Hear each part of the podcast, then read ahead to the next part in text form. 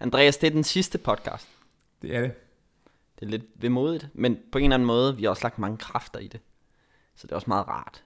Ja, altså det, det bliver jo det bliver jo nemmere i januar måned, når man, øh, når man ikke skal bruge timer på research hver uge, og timer på at sidde her. Og, øh, Møde, mødes klokken 7 om morgenen og efter midnat. Og Ja. Men i dag, øh, der har det været meget behageligt for mig. det har det. Ja. På et øh, normalt tidspunkt. Vi kunne jo egentlig have inviteret vores øh, tredje mand, Rasmus. Der var faktisk juleferie, men det tænkte jeg slet ikke på. Det er først lige nu, da du siger det nu, at det går op for mig, at øh, fordi ja. vi optager klokken 16.20, at det har faktisk måske har været en mulighed. Jeg ved ikke lige, hvordan med, med barnet og sådan noget, hvornår. Øh, Nej, så må han tage Solvej med.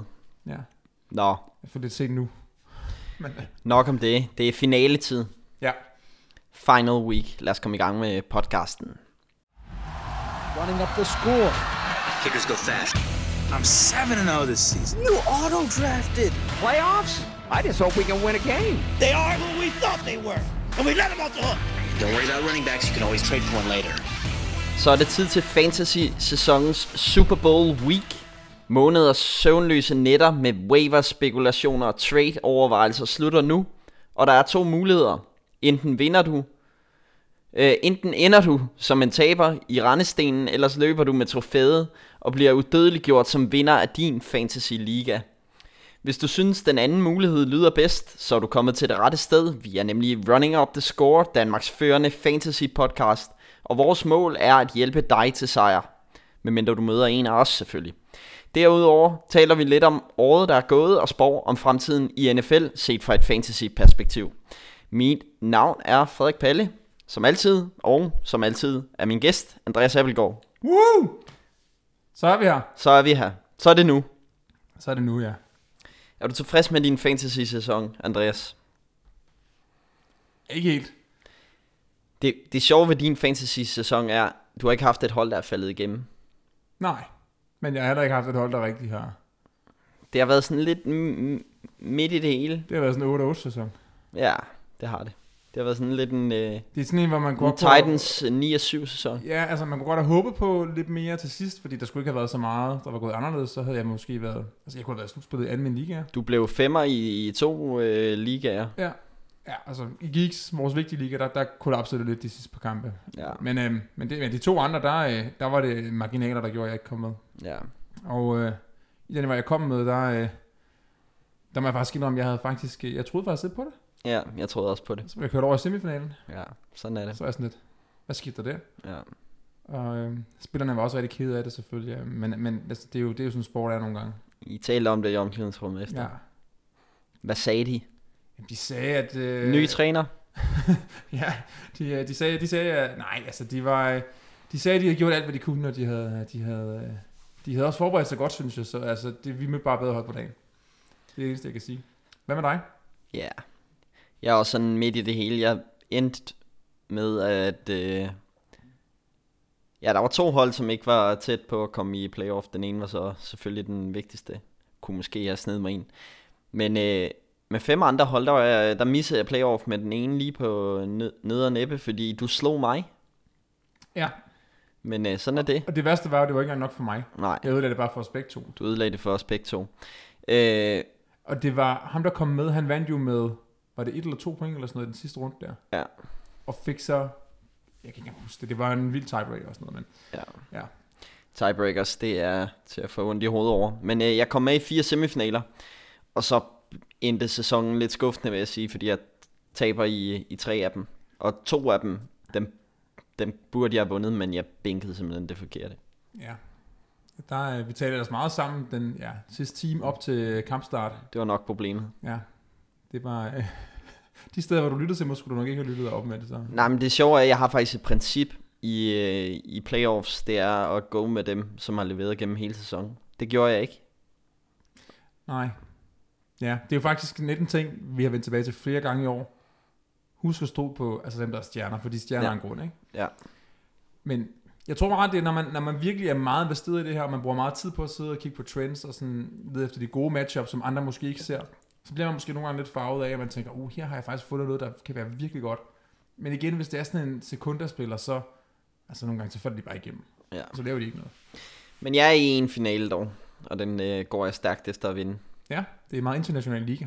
Jeg er i en liga kun med mexikanere. Jeg er den eneste dansker. Ja, så meget meksikansk liga, kan vi sige. Ja. Ja. Men øh, jeg er i finalen, så det bliver spændende at se. I hvert fald så øh, er vi nået til Super Bowl week i fantasy sammenhæng, og øh, der er i hvert fald øh, hovedpine.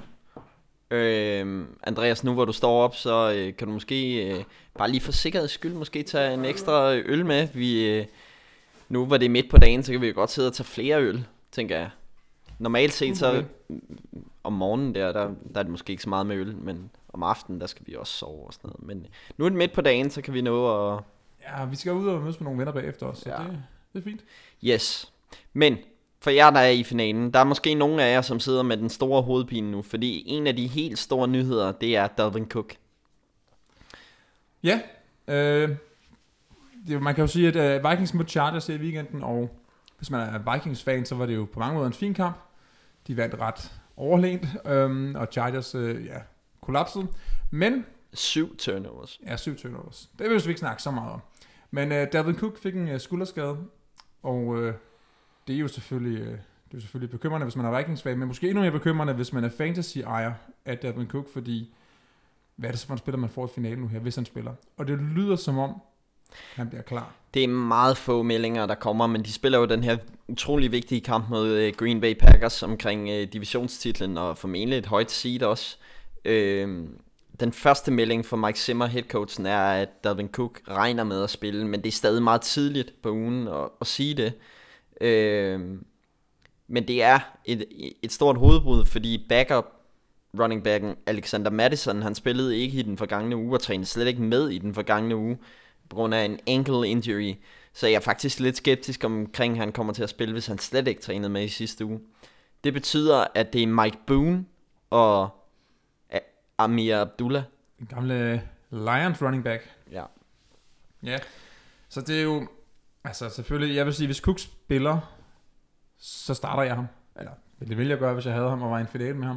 Men øh, hvis ikke han gør, så, så, så øh, åh, jeg vil være så nervøs. Jeg vil Ja. ikke ane. Altså, fordi hvem af de to bliver det, som man- de kommer til at gå med? Eller bliver det sådan noget, de splitter? Ja, Forsøger altså, altså, de at kaste bolden mere? Mike Boone havde jo to touchdowns mod Chargers, ikke? Øh, og han får goal line, så hvis, jeg, altså, hvis man skal satse på en af de to, så er det ham. Men ja, det, det er lige før jeg vil sige, at jeg vil hellere gå en anden vej. Ja, hvis man har muligheden. Ja. Ja. Men det er, øh, jeg tror alligevel, altså Dalvin Cook kommer til at spille, men det er spørgsmålet, hvor meget han kommer til at spille. Det er det, der bliver øh, alt afgørende. Jamen, helt bestemt, helt bestemt. Så noget at være nervøs for, hvis man ejer Dalvin Cook. En anden spiller, som du, øh, som mange af finaleholdene formentlig har, det er øh, wide receiver for Tampa Bay Buccaneers. Måske den næstbedste wide receiver i den her sæson fra et fantasy-synspunkt. Chris Godwin. Ja, han øh, fik en hamstringsskade, og øh, Mike Evans er jo, er ude nu resten af sæsonen. Han fik en hamstringsskade i øh, ugen inden. Og øh, nu, øh, ja, det, det betyder så, at Scotty Miller er på, er på IR nu, så det vil sige, at det er Perryman og Justin Watson, der er tilbage som receiver. Ja, Og, og Perryman så jo brandvarm ud. jeg tror ikke, altså Godwin er ikke på IR endnu, men jeg tror ikke, han kommer til at spille. Nej, Øhm, betyder det, det, var, det var rimelig tydeligt, at han øh, trak den hamstring der, og det plejer at være noget, der tager flere uger at komme over. ja. Øh, Perryman var jo virkelig vild. Han havde tre touchdowns og spillede virkelig godt. Han er jo sådan lidt en big play receiver, men han fik også korte kast, så øh, altså, gå med ham. Ja, ja det, det kommer vi også lidt til senere, men nu kan vi lige så godt tage hul på den her. Ja. Altså det, øh, jeg, jeg vil faktisk overhovedet ikke gøre nervøs, hvis jeg starter. Fordi, Nej. Altså, det, sådan som det angreb fungerer, så, så skal der nok blive kastet en masse bolde, og når der ikke rigtig er nogen andre til at gribe dem, så, øh, så er det nok nødt til at være ham. Ja, helt enig. Hvad med Justin Watson? Øh, Ja, altså ugen inden der, hvor Evans gik ned, så det meget godt ud. Sidste kamp her var det ikke rigtig imponerende. Så det er sådan en, øhm, det er sådan en rigtig dark horse. Det er igen der, hvis man, hvis man har en mavefornemmelse, der siger, at øh, uh, det, det er den, den her uge, der får ham virkelig meget. Altså så, hvis du tør, så prøv. Men jeg vil sige, Perryman er, er det sikre bud her, og Watson er, er det må du bare lukke øjnene og håbe på det bedste. Ja, fordi han fik kun to targets i den øh, seneste kamp. Justin Watson, han fik otte ugen for inden. Men øh, Scotty Miller spillede også i, i den sidste kamp og fik rigtig meget. Blev så skadet og røg øh, direkte på IR. Så det er jo Watson, der, der er nummer to. Men Ja. man skal... Ja. Perryman vil jeg stole på, og så måske være lidt mere shaky omkring øh, Justin Watson. Helt enig. Der er ikke så mange øh, skader at tale om i, i den her uge, hvilket jo er, er godt, selvom øh, der er de her to meget øh, vigtige skader. Øh, Will Greer bliver formentlig ny starter for Carolina Panthers. Det bliver offentliggjort onsdag i dag, hvor vi sidder og optager podcasten, men meldingen er, at han forventes at starte i, i deres kommende kamp mod Indianapolis Colts, i stedet for øh, Carl Allen. Vi kender jo ikke noget til Greer. Vil du være skeptisk at starte sådan en som DJ Moore? Mm, ja, lidt. Fordi altså, hvis nu Greer kommer ind, og det, og det sejler helt vildt, og han slet ikke kan levere, så, øh, så, så sidder du med en mor, der ikke kommer til at levere noget overhovedet. Men på den anden side, ja, det, kom, det kommer helt an på, hvem du har beholdet. Altså. Men, øh, men igen, på receiver er der bare ofte andre spillere, man kan få fat i. Måske er du en liga, hvor der er mange, der alligevel er rødt ud allerede. Det vil sige, at de er ikke på waiveren længere. Så altså, kunne sådan en som Perryman for eksempel være ledig. Eller i og for sig en Watson måske. Kunne det være interessant? Det er jo en sjov uge det her, fordi jeg sad selv med, waveren er jo gået igennem for, for mange af jer allerede. Jeg sad selv med øh, og kiggede på nogle af mine hold igennem. Øh, og jeg, jeg har smidt nogle store navne ud, fordi jeg tænker, han, han starter ikke i den her uge, så der er ikke nogen grund til at holde ham. Sådan en som uh, Singletary kunne jeg ikke finde på at starte med Patriots, selvom uh, Joe Mixon godt nok havde en god kamp i den forgangne weekend. Men uh, så ham har jeg smidt ud. Jeg har set Le'Veon Bell ryge ud mange steder. Uh, der ryger nogle store navne ud, så der burde være alternativer. Ja, det skulle man mene. Så der er spørgsmålet så, om du stoler på nogle af de alternativer selvfølgelig. Det er rigtigt, men øh, der må man øh, mærke mavefornemmelsen. Ja. Eksempelvis en af dem mm. kunne være Juju Smith-Schuster, som er, er blevet ledig i en del liga, på grund af at han har været skadet i, i så lang tid.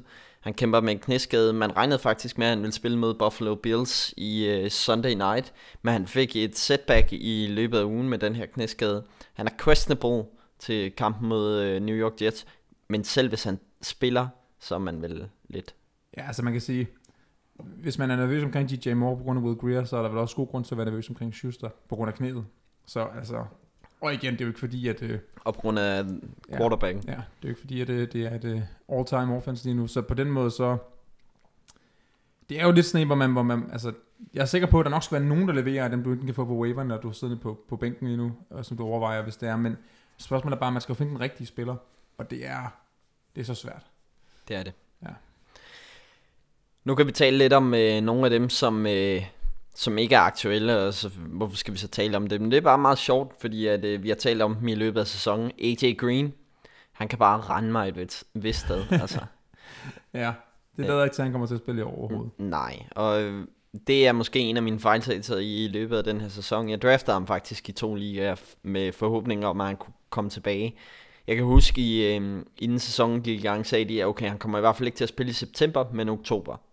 Vi er i december nu, og han har stadig ikke spillet. Så skulle man tro, at dem af os, der drafter Tyler Boyd, ville have fået noget ud af det, men ikke rigtigt. Ikke rigtigt. Det har, øh, det har ikke været sjovt at være Bengals-fan i, i den her sæson. No. Og øh, han regner altså ikke med at spille i, i de to sidste uger, så øh, han er uaktuel. Ja. En anden, der er uaktuel, måske for altid, Josh Gordon. Ja, hvad er det, fjerde eller femte suspension? Femte. Ja, og den der gang var det både for uh, performance enhancing drugs og, uh, hvad, er det, hvad er det den anden hedder? Øh, DOI? Ja, nej, det er ikke uh, illegal use of... Nej, hvad fanden Nå, det, ja, noget andet end uh, performance enhancing. Okay. Ja, du ved, han fik, han fik dem begge to. Og han er done. Kommer han tilbage nogensinde? Øh, altså, jeg ved, nu hørte jeg Round the NFL's podcast om det, og de mente, at fordi han har et meget godt forhold til Goodell og sådan noget åbenbart, at hvis han gjorde alle de rigtige ting og så videre, så kunne det godt være, at han ville få en chance til, men det går sagtens være, han ser ud hele næste år. Altså, altså jeg ved ikke. Og han er jo heller ikke længere den samme spiller, virker det som om.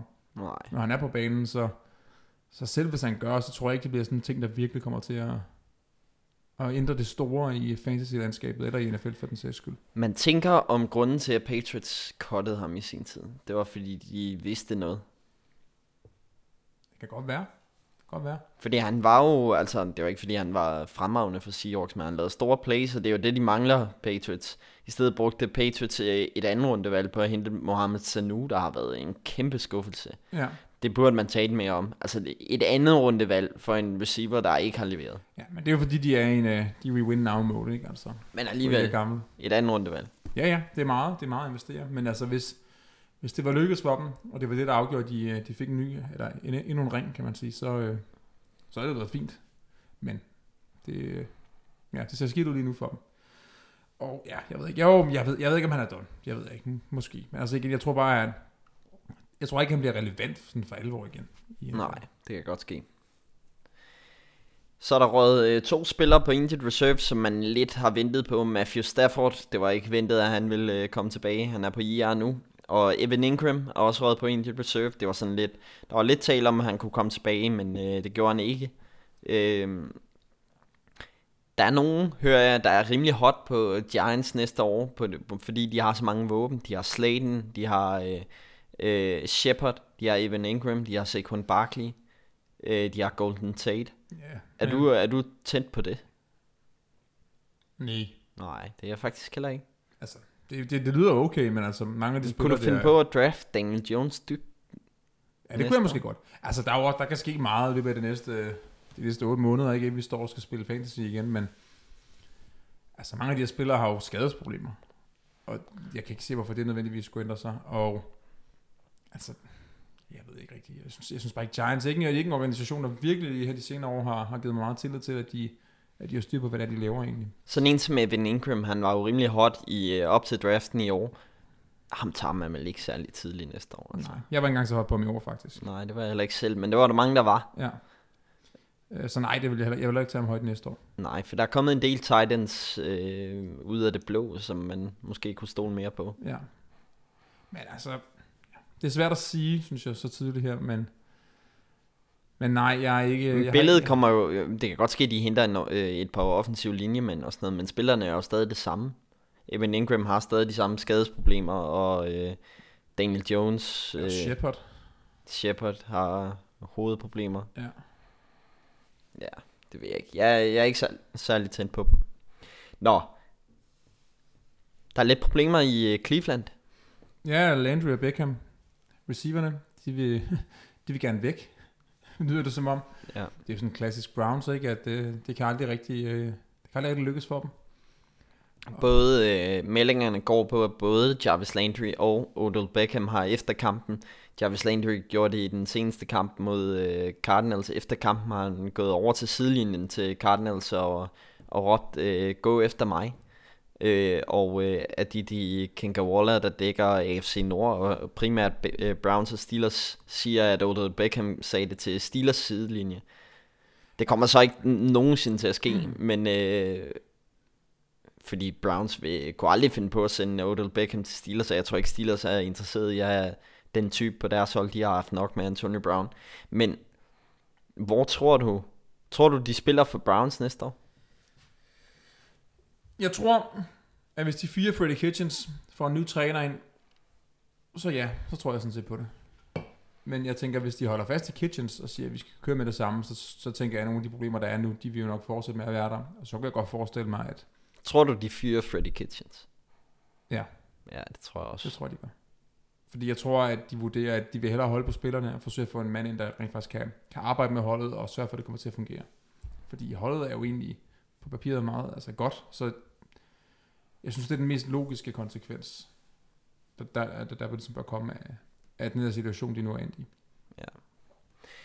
Interessant. Jeg er faktisk lidt spændt på Browns næste år, fordi det plejer gerne at være andet år. Man har altid store forventninger til nogle hold, så leverer de ikke, og så er det det næste år, hvor forventningerne er lidt lavere, så bliver de øh, bedre. Ja, Så ja. interessant. Øh, og hvis vi bliver ved head coaches, Detroit Lions siger, at de øh, vil holde Matt Patricia. Ja, det var hverken dig eller vores øh, tredje mand Rasmus. Så Hvad, begejstret. hvad, hvad, hvad siger du? Ja, igen, nu hørte jeg Around the NFL-podcasten, som de snakkede om, så altså, det er jo et hold, der... Altså, det er et hold, der ikke har haft meget succes, siden Barry Sanders stoppede nærmest tilbage i, hvad, 97 eller sådan noget, ikke? Ja, Og 99. ja, altså, så noget af det, der nogle gange kendetegner dårlige hold, det er, at de altså, hele tiden bare roterer igennem uh, head coaches, så der er nogen aldrig rigtig at komme nogen, der rent faktisk får lov til at implementere noget, der kommer til at virke. Og hvis du ser på det i år, det startede okay ud de første, hvad, seks kampe eller sådan noget, syv kampe af sæsonen, hvor de været 3, 3 og 1, ikke, eller sådan noget. Ja. Det var okay. Og så fik de så mange skader. Det var et hold, der måske ikke rigtig kunne tåle for mange skader, fordi altså, at backupsene var ikke specielt gode. Men altså, det er jo ikke fordi, de sådan har givet op, og de har stadig spillet. Og jeg, altså, så lang tid headcoachen er i stand til at motivere spillerne, så kan jeg egentlig godt se logikken i, at man siger, okay, vi giver ham et år til. Så skal man nok selvfølgelig forsøge at gøre holdet stærkere. Og så prøve at se, om, om han kan vinde skuden i sit, sit Yes, tredje år. yes, yes, Jeg synes, jeg synes, det er okay at forsøge. Er bare det princip. Det er også derfor, jeg er sådan lidt med Anthony Lynn i uh, Chargers eksempelvis. Han havde et godt år sidste år, sådan, men jeg synes, det er ret tydeligt, når en head coach er god, og når en head coach ikke er god. Og jeg har ikke et indtryk af, at med, altså, gode head coaches får noget ud af et hold, selvom at rammerne måske ikke 100% er der. Ja, altså det gør de vel. Men... Altså lad os se på et hold som 49ers, ikke? I år gik det jo altså rigtig, rigtig godt, ikke? Altså jeg mener, men... Altså... Jeg tænker bare, Men- nogle gange, men nogle ser gange, du- gange så ser du- det bare rundt. Og så, Ser, ser du øh, samme potentiale i Matt Patricia, som det gør i Carl Shanahan? Nej, nej, det gør jeg vel ikke. Men det, jeg føler bare, hvis vi går et år, ja, ikke engang et år, hvis vi går hvad, 10 måneder tilbage, så var der mange, der snakkede om, at Shanahan måske, altså, måske var han ikke så god, som folk havde troet, han var og sådan noget, og nu øh, det er der vel ikke rigtig nogen, der tænker længere. Og så kan det godt være, at Patricia ikke er på samme niveau, men altså, jeg forstår bare, jeg siger bare, jeg forstår godt, at de giver manden chancen til. En chance til. Det forstår jeg sådan set godt. Men hvis du var Lions-fan, ville du så også sige det? Jeg kan faktisk godt lide Lions, så jeg, jeg er ikke fan, men altså, men, det ved, det, det ved, ja, det vil jeg vel. Altså, jeg, jeg siger ikke, det er, det jeg måske, okay, det, hvis jeg skal sige det, jeg synes, der er et problem, det er, at man går ud og siger det allerede nu. Det jeg nok ville have gjort, det var, at jeg ville have spillet de her kampe færdige, så ville jeg have set, kigget på, okay, hvem, hvem er der af potentielle kandidater på markedet, også for college og whatever, og koordinatorer eller andre steder. Og så ville jeg det have foretaget, foretaget en vurdering, og sagt, okay, er der en, vi realistisk set kan få fat i, som vi tror kan gøre det bedre, og så vil jeg træffe beslutningen. Jeg synes, det er mærkeligt, at de gør det allerede nu. Det virker unødvendigt. Men måske har de allerede tjekket markedet. Kan godt være. Men altså, der sker jo ting. Der kan også være, komme andre fyringer, der kunne være interessante og så videre for dem. Jeg har det bare sådan... Kyle Shanahan er godt nok et, et unikt eksempel på, at med lidt øh, tålmodighed, så, så kan det godt vende det hele rundt. Men jeg har det på samme måde med head coaches, som jeg har det med quarterbacks. At du bliver nødt til at tage en ny quarterback i draften, eller free agency, eller whatever, indtil du finder den rette. Og hvis, eksempelvis, hvis jeg var på Giants front office, eller Redskins front office, jeg ved det er utroligt tidligt, men jeg vil øh, sidde til draften i år, og så vil jeg tænke, er, er de her virkelig vores franchise quarterbacks? Jeg ved godt, de har brugt et højt pick på det, men det har godt nok ikke været øh, kønt med hverken Daniel Jones eller, øh, eller øh, Haskins.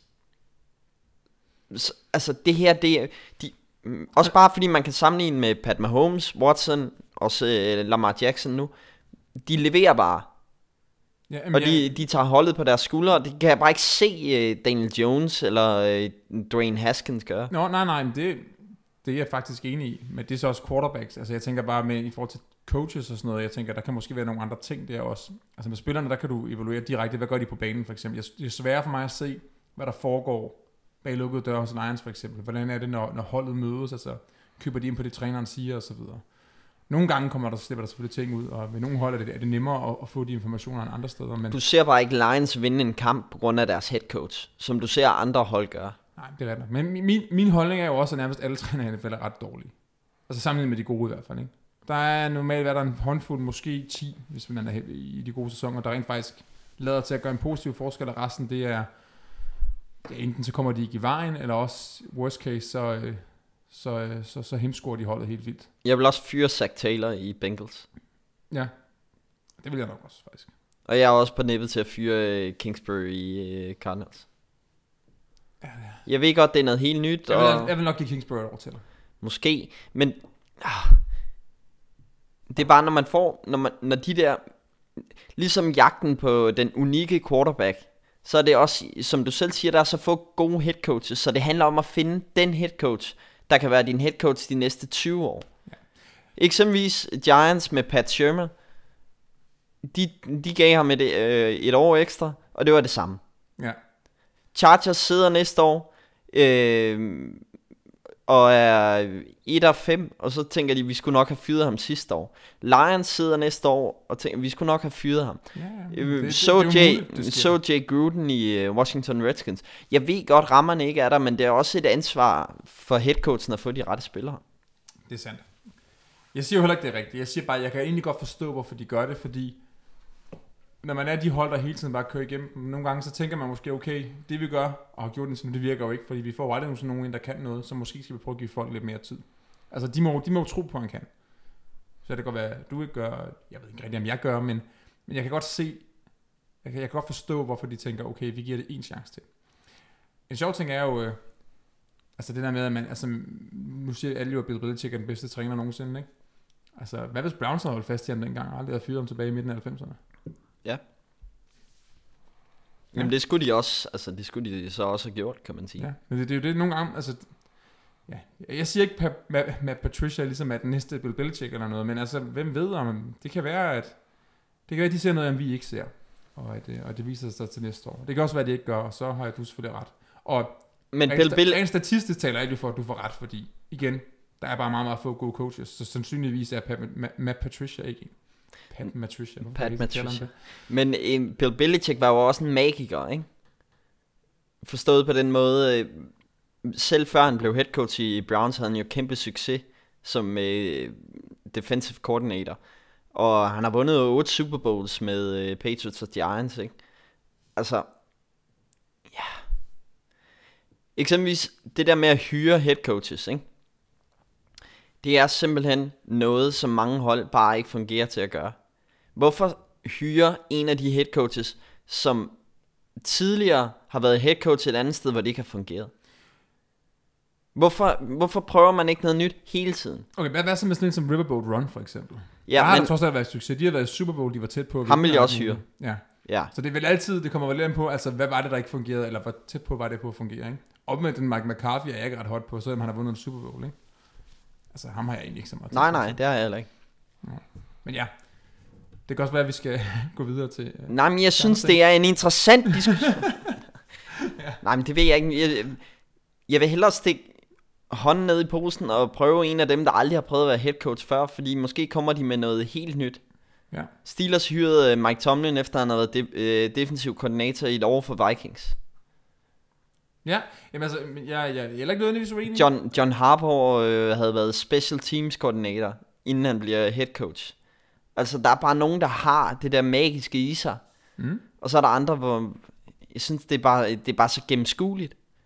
Sådan en, nu taler man meget om øh, Josh McDaniels, ikke? Men han har været head coach. Og han har været øh, offensive coordinator øh, andre steder end Patriots, hvor det ikke har fungeret. Det dummeste, man kan gøre, det er at hyre Josh McDaniels som head coach. Jamen, jamen, jamen muligvis. Altså, jeg, jeg tænker bare, at alle situationer er jo i og for sig altså anderledes.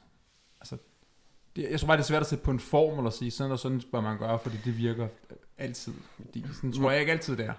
Men jeg ser det som ret simpelt. Okay, jamen det kan også være, du har ret. Det kan være, at nogen skulle høre dig som general manager et sted. Det tænker jeg. Ja. Nå, ja. Nok snak om uh, head coaches. Vi skal huske at sige, at vi samarbejder med USA-rejser, så gå ind og tjek dem ud, og så samarbejder vi også med DM i Fantasy Football, der er jo finale.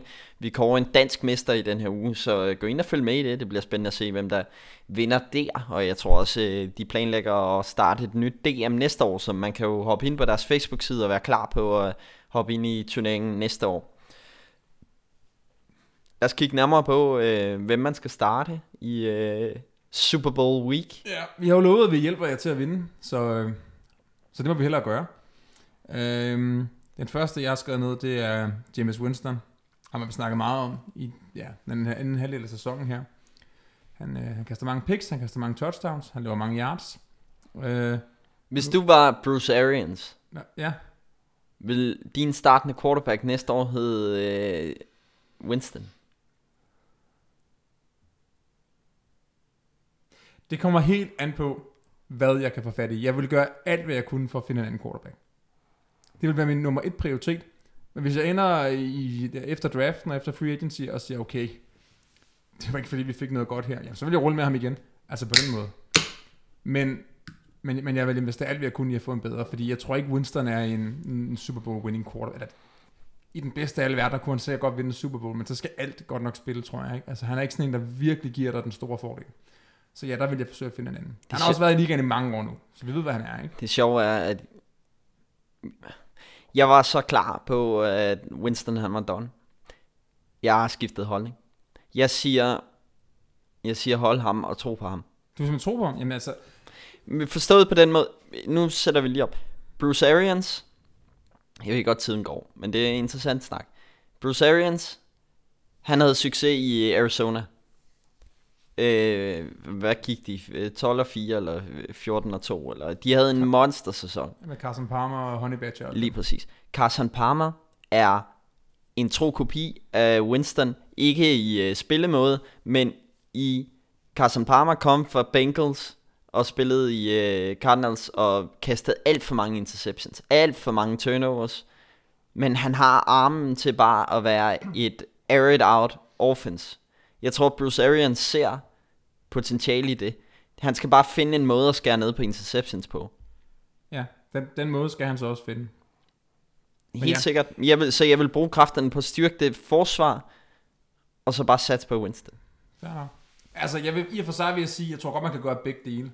Fordi, lad os sige, at du ikke kan finde en quarterback, så er det fordi, du ikke kan finde, altså free agency og trade, det er altid svært.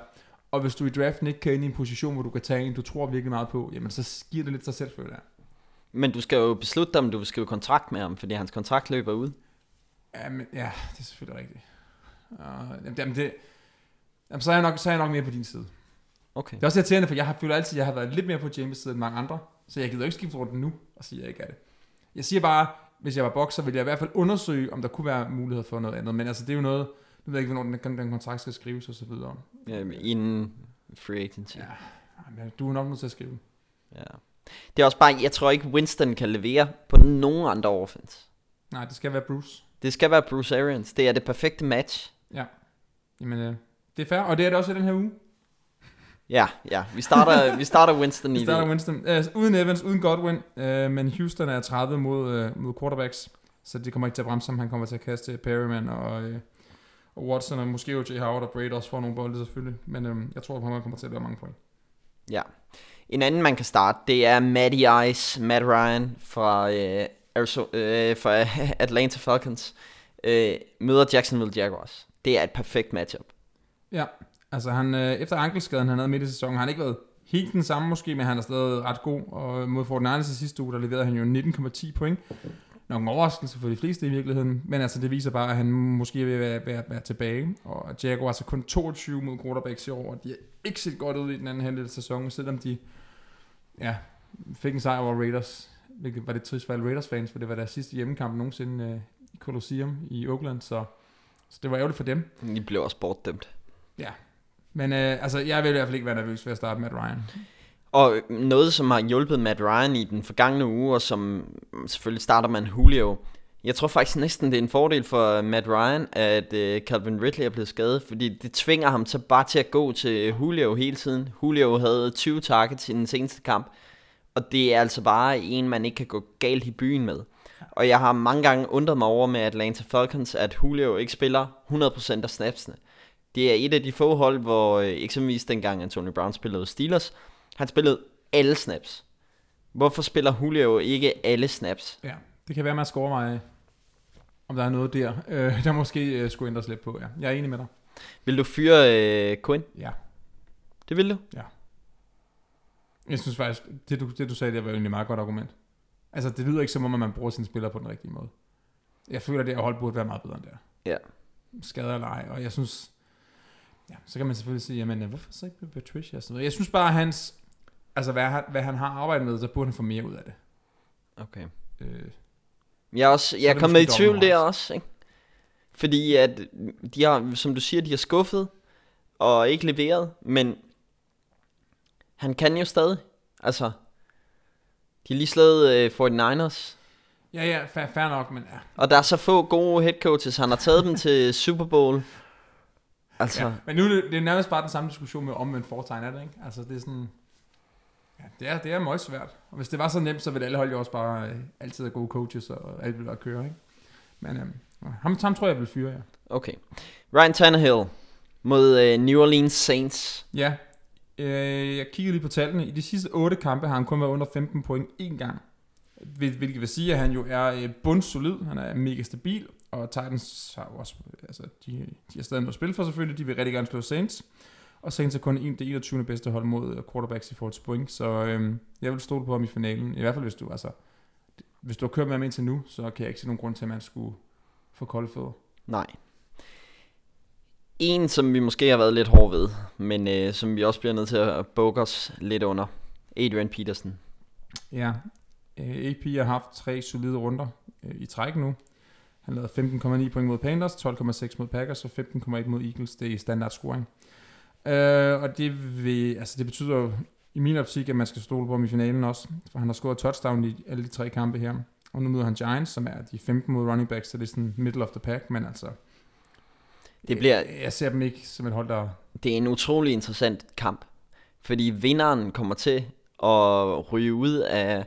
Man taler om, at Burrow, Joe Burrow, øh, bliver taget... Øh, han vandt Heisman Trophy, han bliver taget first of all. Regner man med, at Bengals øh, quarterback fra øh, øh, Louisiana. Øh,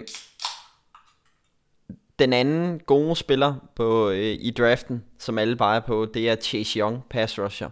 Og det er jo noget, som både Giants og Redskins virkelig godt kunne bruge. Ja. Men vinderen af den her kamp får ham ikke. Så det er sådan lidt... De har ikke rigtig noget at spille for, men hvor meget vil de vinde? Ja. Altså, Altså AP vil gerne vinde jo. For ham handler det om uh, legacy nu, ikke? Det handler om at få, uh, få flere touchdowns, flere yards, og ligesom uh, slå sig selv fast som en af de absolut bedste nogensinde. og Callahan, som er vikarierende head coach, han vil også gerne vinde, for han vil gerne vise, at Ja. man, kan, man kan stole på ham. Så jeg siger, lad AP vinde der øh, et sidste mesterskab. Men det bliver stadig sjovt at se, hvordan den her kamp bliver øh, grebet an, ikke? Ja, helt klart.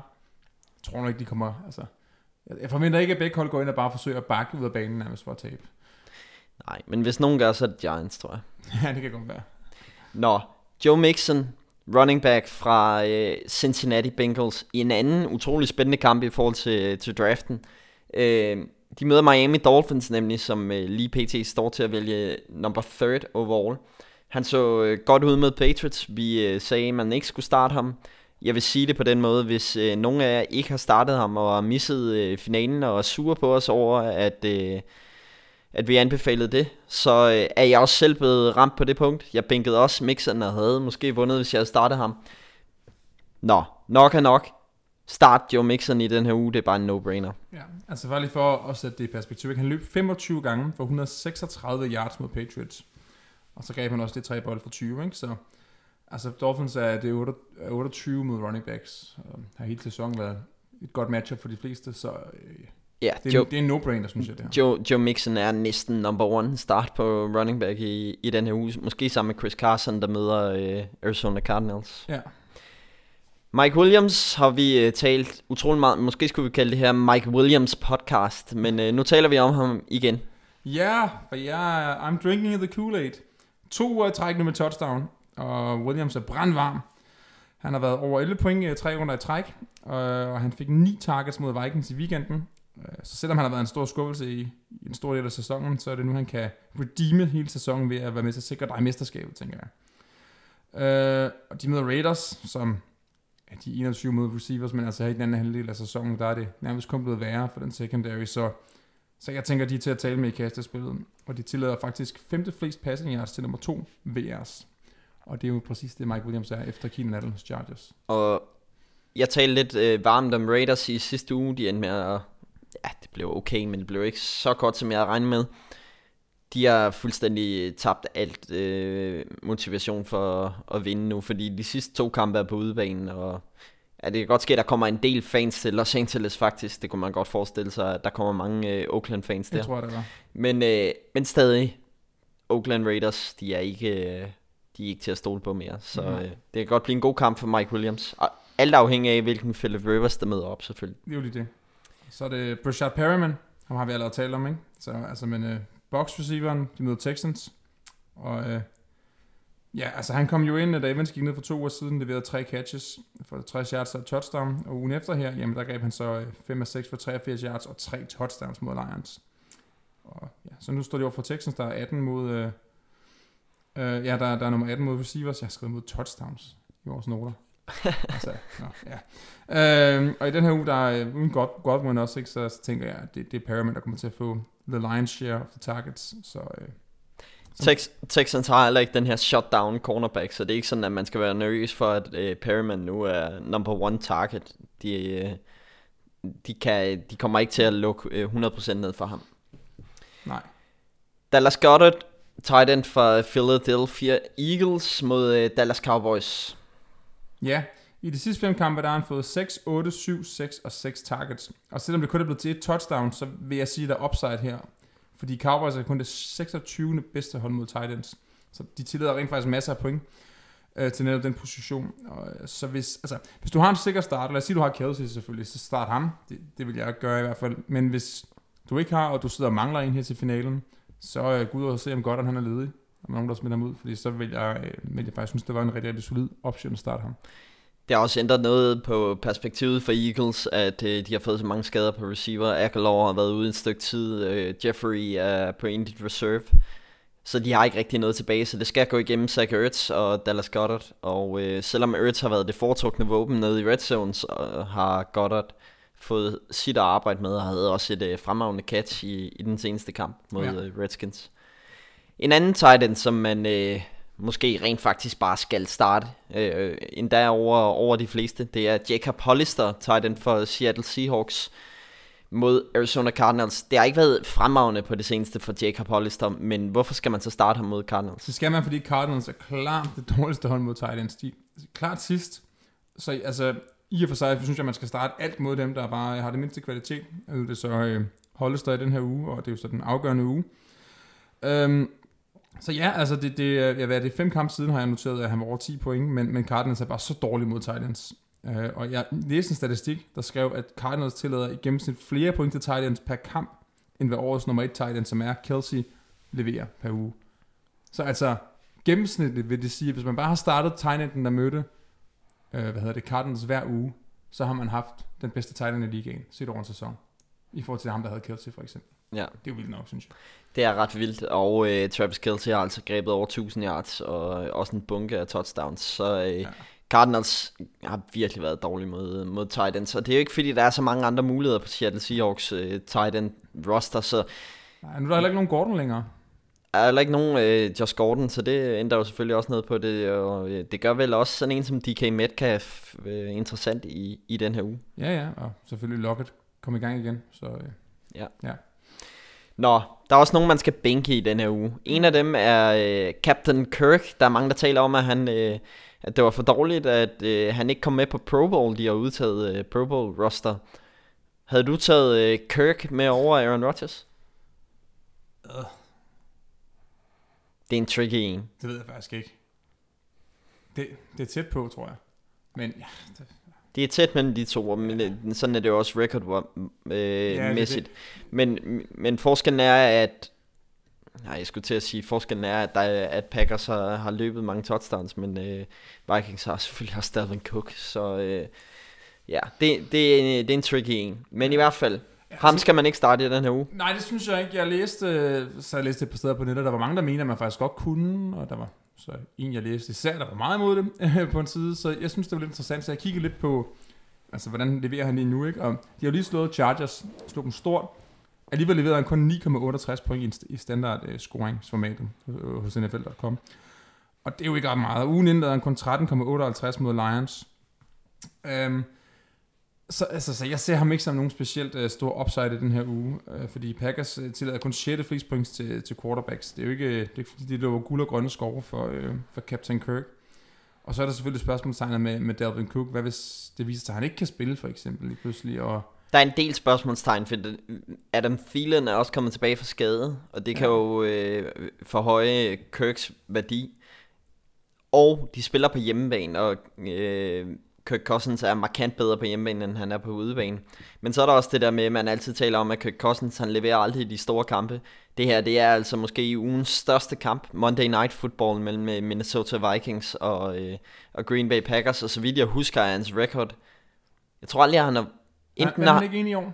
jo, det kan godt ske, at han har vundet en, men øh, så har han så tabt øh, Resten. 7 eller 8. Ja. Så Ja, det er ikke fordi, det er... Jeg tror, det er dem, hvor folk måske tænker, at det virker som et sikkert pick, men det tror jeg faktisk ikke, det er. Jeg Nej. siger ikke, at det nødvendigvis går dårligt, men øh, jeg vil bare ikke stole på. Nej, altså det er jo ikke sådan, at han er uden for 20'erne i, øh, af, af de bedste quarterbacks. Han er nok i top 15. Ja. Men potentialet for at finde en bedre, det er helt sikkert til stede. Le'Veon Bell, Ja, han kommer tilbage... Nej, det er faktisk ikke i Pittsburgh. Men han møder Pittsburgh Steelers, hvilket jo i og for sig er et interessant, ma- interessant matchup. revenge game. Det kan man sige øh, men man starter ham ikke i den her uge. Nej, altså, der er nogen, der vil sige, jamen han løb jo 21 gange for 87 yards mod Ravens, og, og jo, det er rigtigt, det gjorde han, men det var også hans bedste output på, øh, på, på jorden uh, yardsmæssigt i år, og det synes jeg måske siger meget om den sæson, han har haft. Uh, og Steelers er jo gode, altså til at dække op forløbet, det running backs laver kun, uh, de de fire bedste hold mod running backs i år, og Steelers skal ud og vinde den kamp her, så de kommer til at, at komme ind med max uh, engagement og... Uh, Ja, og, og fired upness, eller hvad man skal kalde det, mod, øh, mod Jets, så, så jeg vil bænke Bill. Jeg tror, han er done for, for i år. Jeg har et interessant bet-forslag, hvis øh, man må tale om betting på øh, podcast. Jeg kan godt se Jets vinde den her kamp. Af, Mhm. af flere grunde. Øh, Må man gå på vores podcast. ja, det må man nok Det er godt. os, der bestemmer det, ikke? Ja, det er det. Men øh, Adam Gase har faktisk været ret god med øh, Steelers. Kan huske, han øh, slog Steelers med, med Dolphins. Øh, og der er bare et andet over. Altså, Steelers, det er bare ikke særlig godt lige pt. Øh, I hvert fald ikke øh, offensivt mæssigt. Og i den seneste kamp var det heller ikke super godt defensivt. Og Steelers defense har faktisk været markant bedre på hjemmebane, end de har været på udebane i, i den her sæson. Jeg mener, det er noget med, at de har omkring 35 sacks på hjemmebane, og de har 13 på udebane. Så altså, der er, der er stor forskel der. Ja. De har selvfølgelig også spillet to øh, hjemmekampe flere, end de har spillet udekampe, men jeg tvivler på, at de får 20 sacks i de seneste to kampe, Nok ikke, nej. eller sidste. Så øh, ja, Le'Veon Bell vil stadig ikke starte ham. Det har ikke været hans år. Overhovedet ikke. En, hvis år det heller ikke har været, det er ODB, Odell Beckham Jr. Ja, og nu står de over for Ravens. Og det sjove er, at det er jo anden gang, de gør det i år.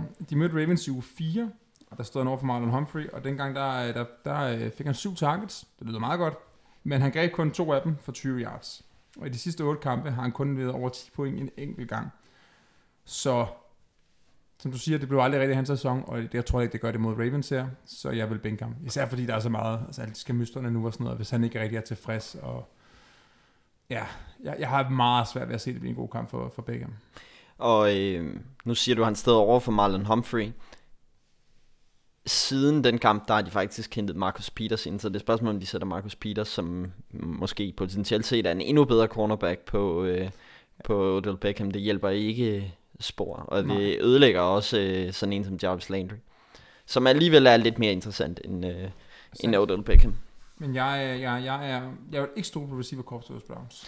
Personligt. Nej.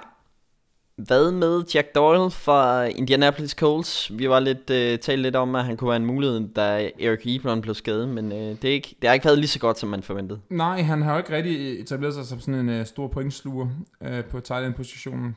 Faktisk så har han kun været over 10 point to gange i sæsonen. Og de møder Panthers, som ja, det har ikke været en fantastisk sæson for Panthers, udover, øh, hvad hedder det, McCaffrey selvfølgelig, som har haft en rigtig god sæson personligt.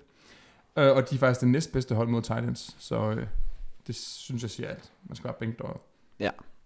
Panthers har jo også øh, stærke linebackers i Shaq Thompson og øh, Luke Kuechly, som formentlig kommer til at tage sig øh, pænt af Jack Doyle. Ja. Og så har du en... Uh, Ja, jeg har skrevet Drew Brees på, Ja. øh, fordi Drew Brees har været et monster de øh, seneste par uger, havde fem touchdowns mod øh, 49ers, og så kan jeg ikke huske, om han havde tre eller fire, fire måske, tror jeg, i den seneste kamp mod India- Indianapolis Colts, hvor han havde en incompletion og to Philip Rivers. ja, skal vi lige tale lidt om det?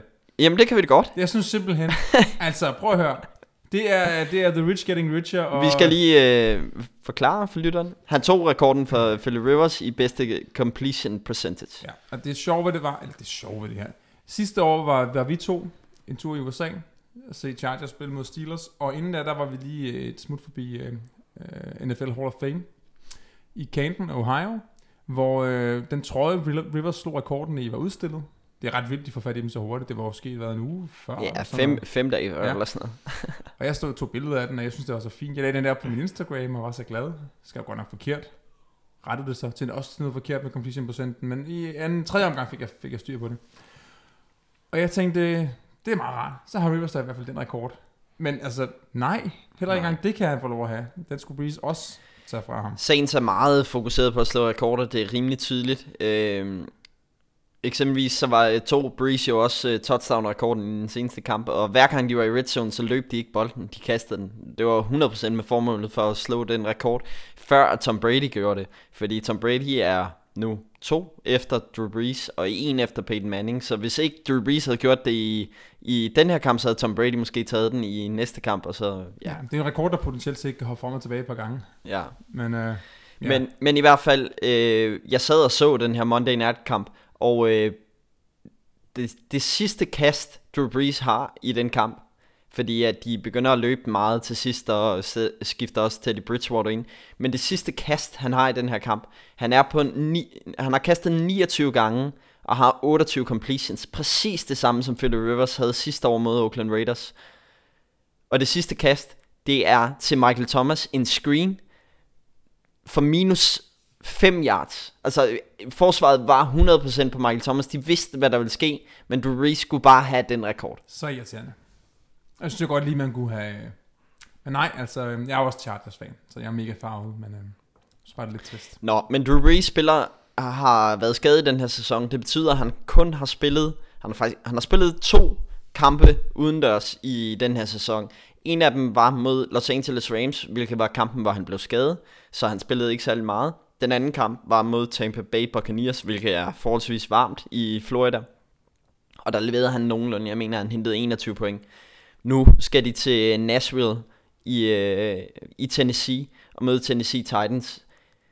Jeg, jeg siger ikke, det bliver koldt der, for det er også nogenlunde værd. Jeg har faktisk set, Jeg skulle til at sige, at du har en øh, sjov anekdote, jeg synes, du skal fortælle om Nashville. ja, men det kan, jeg kan godt fortælle den historie. Jeg har set øh, Tennessee Titans mod Pittsburgh Steelers øh, for, for år tilbage, og øh, dagen inden havde min bror, min far og jeg set øh, St. Louis Rams, så det er nogle år tilbage, mod øh, Denver Broncos, og det sneede, og det var dårligt vejr, og det var virkelig øh, koldt, men det var en dome, så vi mærkede det ikke rigtigt.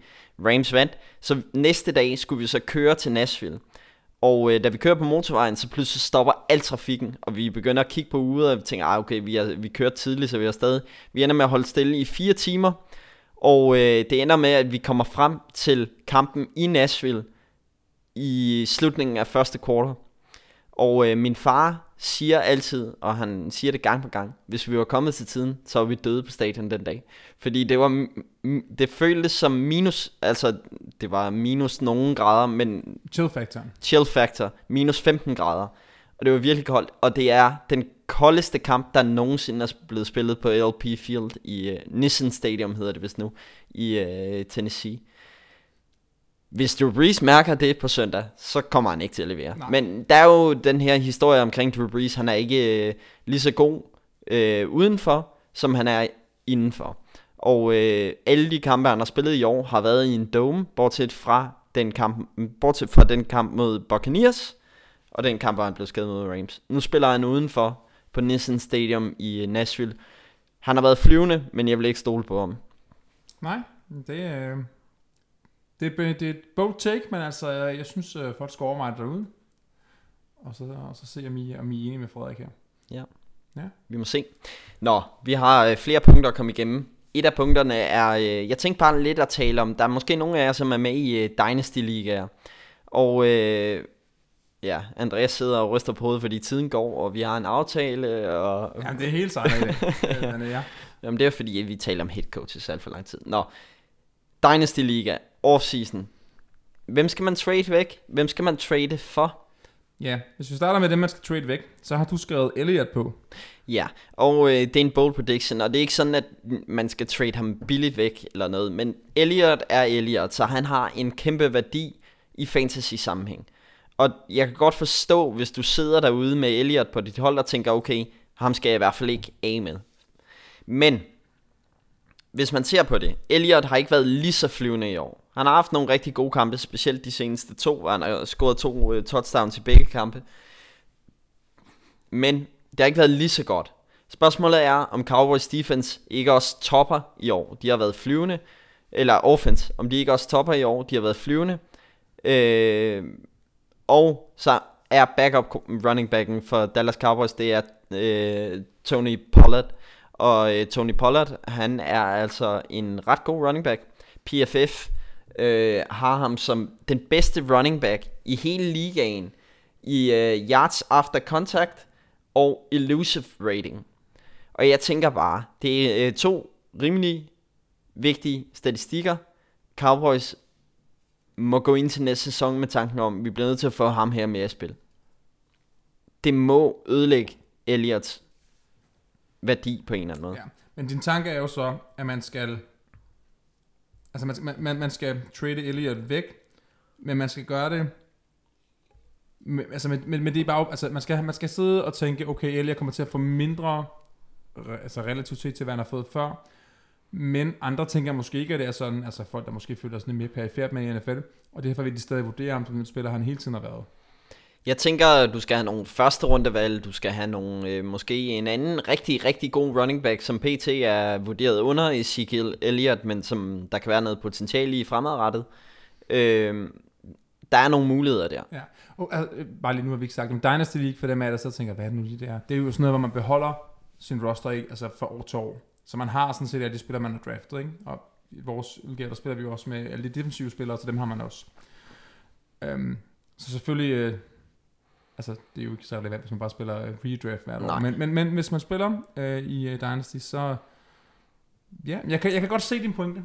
Altså det handler om at være, at tænke fremad i Dynasty. Det handler om hele tiden at overveje, okay, altså han er god lige nu, men, men har han toppet, og er det så nu, man får den maksimale værdi for ham, sådan så ens hold ikke på den lange bane ender med at blive gammelt og dårligt, og man ikke længere har noget værdi at sende ud af byen, fordi så er det rigtig svært at komme tilbage igen.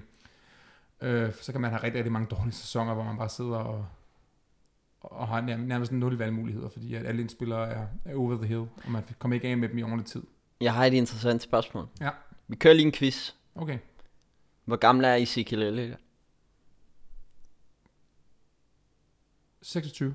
24. Åh, oh, fuck. Han er kun 24 år gammel, hvilket jo øh, på sin vis taler imod, hvad jeg siger, men jeg Ja. tænker bare, ja, Ja, det, er- det er en ting. Så er der så noget, jeg har skrevet ned. Apropos det med alder. Gamle quarterbacks. Du har Brady, du har Breeze, du har Rivers, Big Ben også. Er det nu, man skal trade nogle af dem væk? Hvis man sidder med dem i en Dynasty Liga og tænker, okay, det kan godt være, at nogle af dem har et, to, måske tre år endnu, eller noget, hvor de stadig måske spiller øh, flere af dem ikke i næste sæson. Men det, det, er jo så det andet her. Måske Rivers kan jo altså, måske gå på pension. Hvad med Brady, hvis de nu vinder Super Bowl, tænker han så, okay, Hvad med det. Breeze, hvis de vinder Super Bowl? Ja, altså, det, det kan ikke blive en bedre slutning. Ben kommer tilbage, siger han, ikke? Ja. Øhm, hvilket også er grund til, at jeg især tænker ham som en mulighed, fordi han har jo mange år talt om, at nu, ah, det kan godt være, at jeg går på pension og sådan noget, vi må lige se og så videre. Nu har han ligesom sagt, at jeg skal tilbage igen. Han gider ikke slutte på sådan en nederen sæson, hvor han ud med en skade tidligt. Så der, der er måske noget værdi i det, for nogen, der tænker, okay, altså, det er en solid starting quarterback i en Dynasty Liga, ikke? Og det er svært at få fat i en ny god en, altså skal ud og drafte en rookie eller et eller andet, ikke? Så er det nu, Frederik, man skal gå ud og overveje at trade alle den her gamle garde, som de sidste hvad, 10-15 år har, har defineret NFL-billedet på quarterback-positionen? Helt sikkert, hvis du kan få noget værdi for det, så er det helt sikkert. Ja. Øh, og jeg var faktisk lidt skeptisk, da du skrev øh, Big Ben, for jeg tænkte, at han skal nok få et godt år næste år. Men jo mere jeg tænker over det, Steelers har ændret deres identitet i den her sæson. De kommer til at gå ind til næste sæson, hvor presset ikke er på Big Ben. Presset bliver på forsvaret, og så er det mm, op til Big Ben at vinde kampene til sidst. Han er, ved, at, han er noget game manager stadie af Ja. Ja. det kunne jeg sagtens forestille mig. Og på den måde så bliver hans øh, fantasy-værdi også mindre. ja. Så hvis I har nogle af de gamle herrer, så øh, overvej at skifte dem ud af byen. Få noget draftkapital for dem, eller en ung spiller. Hvad med Josh Gordon? Er nu, man trader for ham? Jeg har ham selv i en liga, og hvis du gerne vil have ham, du, så synes jeg bare, at vi skal lave en aftale, og, og så, øh, så skiver jeg ham ud af byen. øh, så har du skrevet Eli på. Trade for ham. Ja, det var en joke. Ja, okay. Jeg skal bare lige være med her. Ja, fair nok. Øh, jamen, Josh Gordon, ja, ham, ham, ja, ham har vi skrevet på som den næste. Men det var også bare mere som en, øh, Jeg har skrevet Mark Ingram på. joke. Ja, Mark Ingram. Mark Ingram har jo haft en fremragende sæson, og øh, det er jo logisk, at han også kan få et godt år næste år. Men der er bare nogle ting, man skal holde sig for øje. Han fylder 30 år om tre dage. Han fylder 30 år på lørdag. Øh, og det er ligesom det, man siger er den magiske grænse i, øh, for running backs i NFL. Og han bliver presset bagfra af både Gus Edwards og Justice Hill, som øh, de draftede i den forgangne draft. Det kan godt ske, at Mark Ingram bliver en del af gameplanen næste år for Ravens, og øh, stadig også fra start af bliver en øh, vigtig del af gameplanen, men det bliver bare ikke lige så godt, som det blevet, har været i år. Det er jeg det, det er jeg villig til at vide en hel masse på. Så hvis du kan få en hel masse værdi for Mark Ingram nu, så er det nu, du skal gøre det. Ja, jeg synes, det er logisk. Og øh, så tænker jeg også bare, der er det der med NFL, copycat, øh, forsvar, øh, reagere på ting og sager. Wildcat var en øh, vigtig del af, af spillet i midten af nullerne. Det døde ligesom ude, da forsvarerne begyndte at vende sig til, hvordan man dækker op for Wildcat. Nu har forsvarerne et år til at finde ud af, hvordan fanden man stopper Lamar Jackson. Ja. Det må, må kunne lade sig gøre. Så, det må også ramme Ingram. Ja, jeg synes, det giver god mening. Ja. Hvem skal man trade for? ja, den første, vi har skrevet på, det er Le'Veon Bell, running backen hos Jets, øh, og det kan jo godt være lidt kontroversielt efter en, ja, lad os bare kalde det, hvad det er, en miserabel sæson. Men øh, som du siger, så, så spiller han jo nok ikke for Jets næste år. Det er i hvert fald, øh, det kan man i hvert fald øh, sagtens tro, han ikke gør. Specielt ikke, hvis de holder Adam Gase, så tror jeg, han er på vej ud, ikke? Ja, han vil jo ikke rigtig have ham. Og det er næsten lige meget, hvilket hold du kan smide, smide Le'Veon Bell på, så er han et bedre match. Altså, ja. og øh, man taler igen om det her med running backs, der bliver ældre, har Le'Veon Bell måske tabt noget. Men Le'Veon Bell har jo stadig den her værdi i forhold til, at han er en god receiving running back. Øh, og den værdi vil han komme til at have ind i 30'erne også. Det kan være, at han skal til øh, Cardinals og erstatte David Johnson. Eksempelvis. Ja, hvad med David Johnson? Han har også et øh, spørgsmålstegn. Ja, det er han godt nok. Det er han er faktisk ikke. Nej, men David Johnson er også tæt på 30, faktisk. Ja, så der er nok ikke så meget værdi der. Men øh, Le'Veon Bell, Ja, det bliver spændende at se, hvor, hvor han ender henne. Der var tale om, at Steelers var interesseret i at trade for ham. Det er stadig svært ved at se ske. Heldigvis spiller Le'Veon Bell for Jets, så jeg tror ikke, Jets trader ham til Patriots. Men der er andre hold, der er interessante. uden tvivl. Så er der Baker Mayfield, uh, quarterbacken hos Browns. Det har været et forfærdeligt år for ham, men hvis Kitchens røv ud, som vi allerede har snakket en del om, så, uh, så kunne fremtiden jo nemt se lys ud for ham. Og vi har set, at han har evnerne, det så vi i hvert fald sidste år. Og uh, altså forventningerne må være lavere til ham, efter sådan en relativt dårlig kampagne, som de har haft i år. Men altså, han er, han er en relativt ung quarterback, og han, han har alt det, der skal til. Så hvis du kan få fat i ham nu, så kan du have han starte de næste 10 år i Ja. Dynasty Liga. Ja, jeg tror stadig på Baker Mayfield som øh, quarterback. Han har lidt med hans personlighed og måde at håndtere ting på, som jeg synes er, er lidt shaky. Men hvis han får en øh, head coach, Riverboat Run eksempelvis, der kan øh, holde ham lidt i tårne, så øh, tror jeg på, at Baker Mayfield bliver en øh, rigtig god quarterback, og også for dit dynasty-hold. Ja, og nu vi er ved Browns. Ja, Odell Beckham. Ja. Det kan næsten kun blive bedre. ja, altså vi ved jo alle sammen, hvor god Beckham er, når han er bedst. Så han er han, altså op der omkring at være den bedste receiver i ligaen, og det er jo, altså man er jo altid sådan lidt uh, prisoner of the moment, altså så folk er måske meget lave på ham nu, det kunne man godt forestille sig, så hvis du kan gå ud og få fat i Beckham nu, altså så gør det, vil jeg sige, fordi, uh, fordi jeg har svært ved at forestille mig, at, at, at det ikke bliver bedre, som du siger. Det må, nærmest, det må nærmest være lavpunktet, det her for ham. Du skal nok være beredt på, øh, at den person, du trader med, vil sige, jamen Odell Beckham, han er jo stadig det. Han, øh, den person vil nok sige noget af det samme, som du sidder og siger. Han er stadig potentielt set en øh, første øh, receiver og sådan noget. Men den pris, som den person vil have, er stadig lavere, end hvad prisen var for 6 måneder siden. Ja, Og derfor skal du slå til. Så du skal nok stadig betale en del for ham, men hvis du tror på Beckham, så, øh, så er fremtiden god. helt enig. Nå, vi har også skrevet lidt om øh, fejltagelser og, øh, og gode beslutninger. Og så vidt jeg kan se på den liste, du har skrevet, så er det udmærket, øh, så er det primært fejltagelser, du har skrevet ned. Ja, de er måske de sjoveste. Det er nok derfor, jeg mest har skrevet dem ned. Sony Michel, han kan bare... Ej, jeg vil ikke sige fuck af, men nu sagde jeg det. Han kan bare fuck af. Jeg hader Sony Michel. Ja, det var ærgerligt. Jeg, jeg skulle... Ja. Det er stadigvæk et af de steder, hvor jeg lød mig tale mest ind i noget, jeg egentlig ikke rigtig selv følte 100% for. Det har jeg også betalt en pris for, i hvert fald i i måske, ja, var det kun en enkelt liga, det lykkedes mig at drafte ham. Men det gjorde også ondt, ondt i den liga, kan jeg så sige, fordi øh, der kunne jeg virkelig godt have brugt en anden spiller, der var mere produktiv. Ja. Ja, det var en swing and a miss med øh, Sonny Michel i år. Og så, Tror øh, du, tror du, altså, Sonny Michel, er han død i fantasy sammenhæng? Nej, ikke nødvendigvis. Men altså, bliver det bedre næste år? Måske. Det tror jeg sgu ikke. Nej, nej, nej, nej yes. det, er jo, det er jo spot om alt det her. Men altså, Det er bare, når man ser ham spille, så er det, så er det ikke på samme måde elusive og øh, Nej, men- men- yards after men, contact så, og men så sådan om en måned, så kommer det frem, at han spillede med den her skade hele sæsonen, så kommer han ud, så han rest til næste år, så pludselig ligner han sig selv igen, og så, øh, nå, men så er han pludselig god og sådan noget, ikke? du ved, alle de der ting. Ja. Men det kan da også godt være, at han bare Ja. er done. Mike Williams, Ja, du vil åbenbart tale om ham. jeg synes, vi skal tale lidt mere om Mike. Ej, det er bare hurtigt, altså, øh, stor skuffelse i år. Jeg var all in på ham inden sæsonen. Altså, det, det var jeg også selv. Det var, jeg skulle have ham i alle drafts, fik jeg ikke, fordi jeg drafter sammen med dig og andre, der ved, at jeg... Ja, jeg har ham i alle drafts, fordi jeg tog ham for Ja, dig. så, øh, så på den måde blev jeg reddet for en stor fejl, men altså, ja, det kan være her til sidst, som nu er han kommet lidt i gang, at han kan, han kan redeem lidt af af sine Jamen, det er jo frygtelig irriterende, fordi vi kommer til at sidde i samme situation næste år. Afhængig af, hvem der er quarterback for Chargers, men han har jo vist i den her øh, sidste halvdel af sæsonen, at han er den receiver, som vi regner med, at han er. Ja, det er simpelthen, det er igen, altså, man, må, man, man burde simpelthen som træner og som hold kunne få rigtig meget med Mike Williams. Man tænker, hvis Mike Williams spillede på øh, hvilket som helst andet hold, så ville han være den receiver, men der er bare et andet. Forestil dig, at han spillede med Brady eller sådan noget. Men det sjove er med Mike Williams er også bare, han, øh, hos Chargers, der laver han kun én ting, det er de dybe bolde, og han kan jo godt gå ind over midten og tage bolden. Altså, det, er det, det, jeg forstår ikke, hvorfor de ikke bruger ham mere. Nej, altså, jeg får flashback. Dengang de havde Malcolm Floyd i Chargers, altså ham havde de jo ikke noget problem med at sende ind over midten og gribe nogle svære bolde. Gør lidt mere af det med Williams måske. Altså det, det undrer mig. Men ja, Nå, men vi ramte rigtigt på Dalvin Cook. det gjorde de. Begge to hype på ham. Jeg igen lød mig...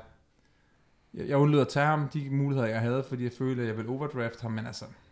Ja, jeg skulle bare tage ham. Hvad, hvad er læringen af det? Altså, hvis man er virkelig hype på en running back, Bare så tage ham. bare tag ham. Tag ham. Det samme med Nick Chubb, fordi han var også sådan sat til øh, slutningen af første, starten af anden, og midten af anden og der. Men hvis man virkelig tror på, på de spillere der, så er der ikke noget galt i at tage dem med femte pick. Så kan de andre godt sidde og grine lidt af. Det er fint. Altså, øh, der var ikke nogen, der grinede, da nogen tog uh, Saquon Barkley nummer 1 overall, vel? Nej. Og var det en god beslutning? Nej. Nej, overhovedet ikke. Øhm, så nej, man skal bare virkelig, man skal gå med det, man tror på. I stedet for Saquon Barkley, så skulle man have taget Christian McCaffrey. Det skulle man nemlig, for han har haft en monster-sæson. Jeg var egentlig hype nok på ham, var aldrig rigtig nær han er kunne få i nogle ligaer, men altså, ja, vi har jo en, øh, altså ja, vi har en ven øh, i vores Geeks-liga, som, øh, altså alle var, var enige om, at det var Barkley, der skulle gå først. Vi mødes offline og drafter, så tager McCaffrey, og alle var sådan, wow, Ja. ja. Barkley. Ja. come Og nu on. står han i finalen. står han i finalen, ikke? Det var klart det rigtige valg, og man bare tage hatten af for. Altså. Det er sådan noget, der kan afgøre en sæson. En, man skal tage i en af de første runder næste år, det er Chris Herndon. Chris Herndon, ja, altså øh, kæmpe stjerne. Der vil jeg sige, at det er igen det der med, at man sidder og kigger på tallene, og man siger, oh, okay, og sådan noget, statistikkerne, og alt tyder på, at når først han kommer i gang, så bliver det rigtig, rigtig godt, det her, ikke? Men altså, ja, jeg ved ikke, jeg tror, jeg levede for længe i den uh, fantasiverden, hvor, hvor Chris Herndon vil blive et monster. Nej, men jeg vil faktisk sige det sådan, at øh, det jeg har lært for den her sæson, det er at øh, lade være med at hente spillere inden for, at de rent faktisk kan spille. Ja, det er det samme med AJ Green. AJ Green, ja. Og jeg har altid haft det princip, at jeg gider ikke det der med, øh, eksempelvis var der nogen, der draftede Kareem Hunt og sådan noget. Øh, jeg gider ikke det der med at skulle vente på spillere, der kommer til at spille i øh, først senere i sæsonen. Gå med de spillere, som spiller lige nu og her. Så tror jeg alligevel AJ Green, så øh, måske skal jeg lære at lytte til mine principper, men i hvert fald gå med de spillere, som vi ved spiller, fordi vi ved ikke, hvad der ligger bag, hvorfor de ikke er på banen, og hvorfor øh, de er ude, og alt det der. Den er også svær, ikke? Så var der også en som Elliot, som du tog. Det har været fint nok. Og ham vidste vi også ville spille. Ja, det kan man sige. Nå, Ty Johnson, ja, så fik jeg brugt øh, 80 kroner på ham i øh, vores øh, fantasy-liga. Ja, det er fordi, vi har sådan en auction øh, øh, waiver, hvor Ja. man byder penge, reelle penge faktisk. Ja. Øh, ja. Der var en i den her uge, faktisk øh, selv samme person, som tog øh, CMC. Han brugte øh, 300 kroner på øh, Mike Boone, men han er så også i finalen, så... Ja, så hvad ved vi, ikke? ja. Men øh, Ty Johnson, ja, øh, ham var vi hot på, øh, da, da Carrion Johnson gik ud med skade, og øh, ja, idiotisk. Ja. En, der også blev brugt mange penge på i vores øh, auction øh, waiver liga, men også som der var rimelig meget hype på, det var øh, øh, TJ Hawkinson, Ja. tight end for Lions også. Men, der vil jeg sige, der ramte jeg rigtigt. Fordi at man kan ikke stole på rookie øh, tight ends. Det viser jo så også at Cardinals, som han mødte i U1, hvor han Ja, fik en fantastisk kamp, men de var bare exceptionelt dårlige mod tight ends. Det vidste man selvfølgelig ikke på det tidspunkt, men det kan vi jo kigge tilbage på nu og se, at det var det var ligesom det, der var trenden. Det var Cardinals, der var dårlige. Det var ikke, at Hawkinson var meget bedre, end vi havde regnet med. men drop rookie tight ends fremover. Ja. Så er der en sort bog, som øh, er blevet... Øh, Ja, for folk, der måske ikke været med hele sæsonen, eller ikke har hørt alle afsnit, og det forstår jeg sådan set også godt, hvis ikke man har. Der er ikke så meget tid i døgn, så det er jo ikke altid, man kan nå det. Men vi har et koncept, der hedder Den Sorte Bog, hvor vi skriver spillere ned i, der ikke længere er relevante i fantasy-sammenhæng. Og der, øh, der satte vi nogle spillere i i år, som vi nok lidt har fortrudt. jeg vil stadig sige... Altså, Og og vi satte de tre, som jeg mener, vi har fortrudt, det er Adrian Peterson, det er Latavius Murray, og så er det Carl Rudolph. jeg vil stadig sige, Latarius Murray og Carl Rudolph står bag. Ja, det var bare, at øh, Murray havde været to kampe 27 point, efter vi havde sat ham i den sorte bog. Og der tænker jeg, fordi min idé med den sorte bog er, at det er spillere, der ikke må eller kan være relevante overhovedet. For der er mange spillere, der ikke er relevante uge til uge nødvendigvis. Altså du kan ikke starte dem hver gang. Men der kan være gode matchups, der kan være situationer med en skade, så pludselig bliver de rigtig, rigtig relevante igen. Fordi de, de er stadigvæk gode nok til at kunne levere. Med mindre Irv Smith pludselig bliver skadet, så er Kyle Rudolph uaktuel forever i fantasy-sammenhæng. Ja, og alligevel i år har han så været den 9. bedste tight end. Så altså, det kan godt være fremadrettet, det bliver sådan, men vi var jo stadig for tidligt ude, vil jeg bare sige. Ja, okay. Ja. Den tager vi på os. Startbænk. Lad os, øh, Vores sidste segment. vores sidste segment. Lad os øh, hurtigt komme igennem den. Henter lige bolden. Ja, hent bolden, og så imens, så kan du måske tænke over, om øh, man skal starte New York Jets defense mod Pittsburgh Steelers.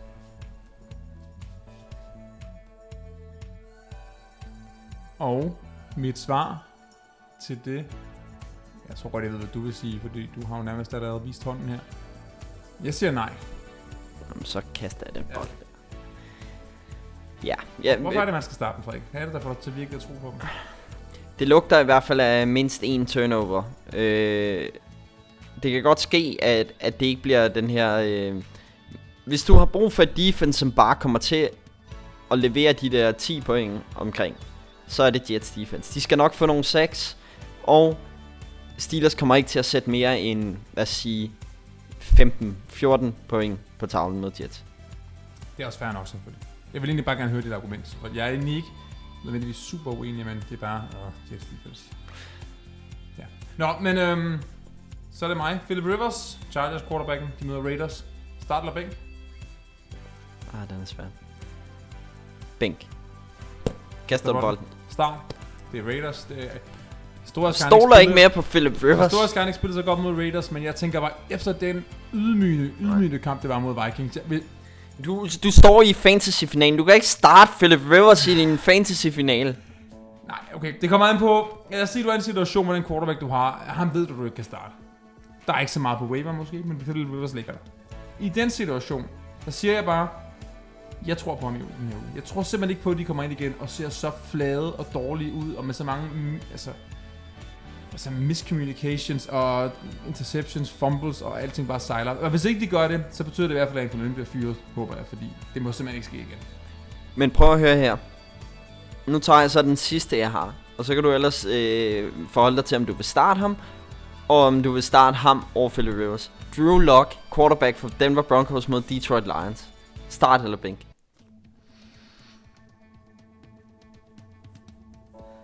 Start. Over, Ja. over Rivers? Okay, så starter han over Rivers. Ja, jeg sagde det jo. Er irriterende. Nå, ja. Og det er endda Denver Broncos. Det gør da ondt. Jeg skulle sige sådan noget, hvis- men de møder Lions altså, jeg ved ikke. Ja, Nå, skal jeg lige tage en til? Mod, øh, de møder Matt Patricia, som du vil holde som øh, head coach. Ja, men det, det falder jo... Se, jeg vil holde korthuset falder fuldstændig sammen. Jeg siger, at jeg forstår beslutningen. Jeg siger ikke nødvendigvis, det er den rigtige. Jeg synes, der er en distinktion der, men okay, jeg, jeg har lige en sidste også så. En spiller, vi ikke har talt så meget om i år, men jeg elsker hans navn, så du får du ham. Young Ho Koo, kicker for Falcons mod Jaguars. Start eller bænk? Start. Ja! Cool. Ja. Nå, så vi tager ikke de fire andre, vi har, eller? Nej, jeg ved ikke. Jeg ved ikke. Du sagde bare, at det var din sidste. Nej, ja, på øh, hvad jeg havde skrevet ned, men... Øh... Nå, på den måde. Okay, jamen, jeg, jeg har en til i, i, i, i. Nå, men så lad os tage Darren Waller. Han står, han spiller, han er tight end for Oakland Raiders. Han møder dit øh, Los Angeles Chargers hold. Start eller bænk? Start. Det er også ondt. Ja, det var rigtig ondt lige nu.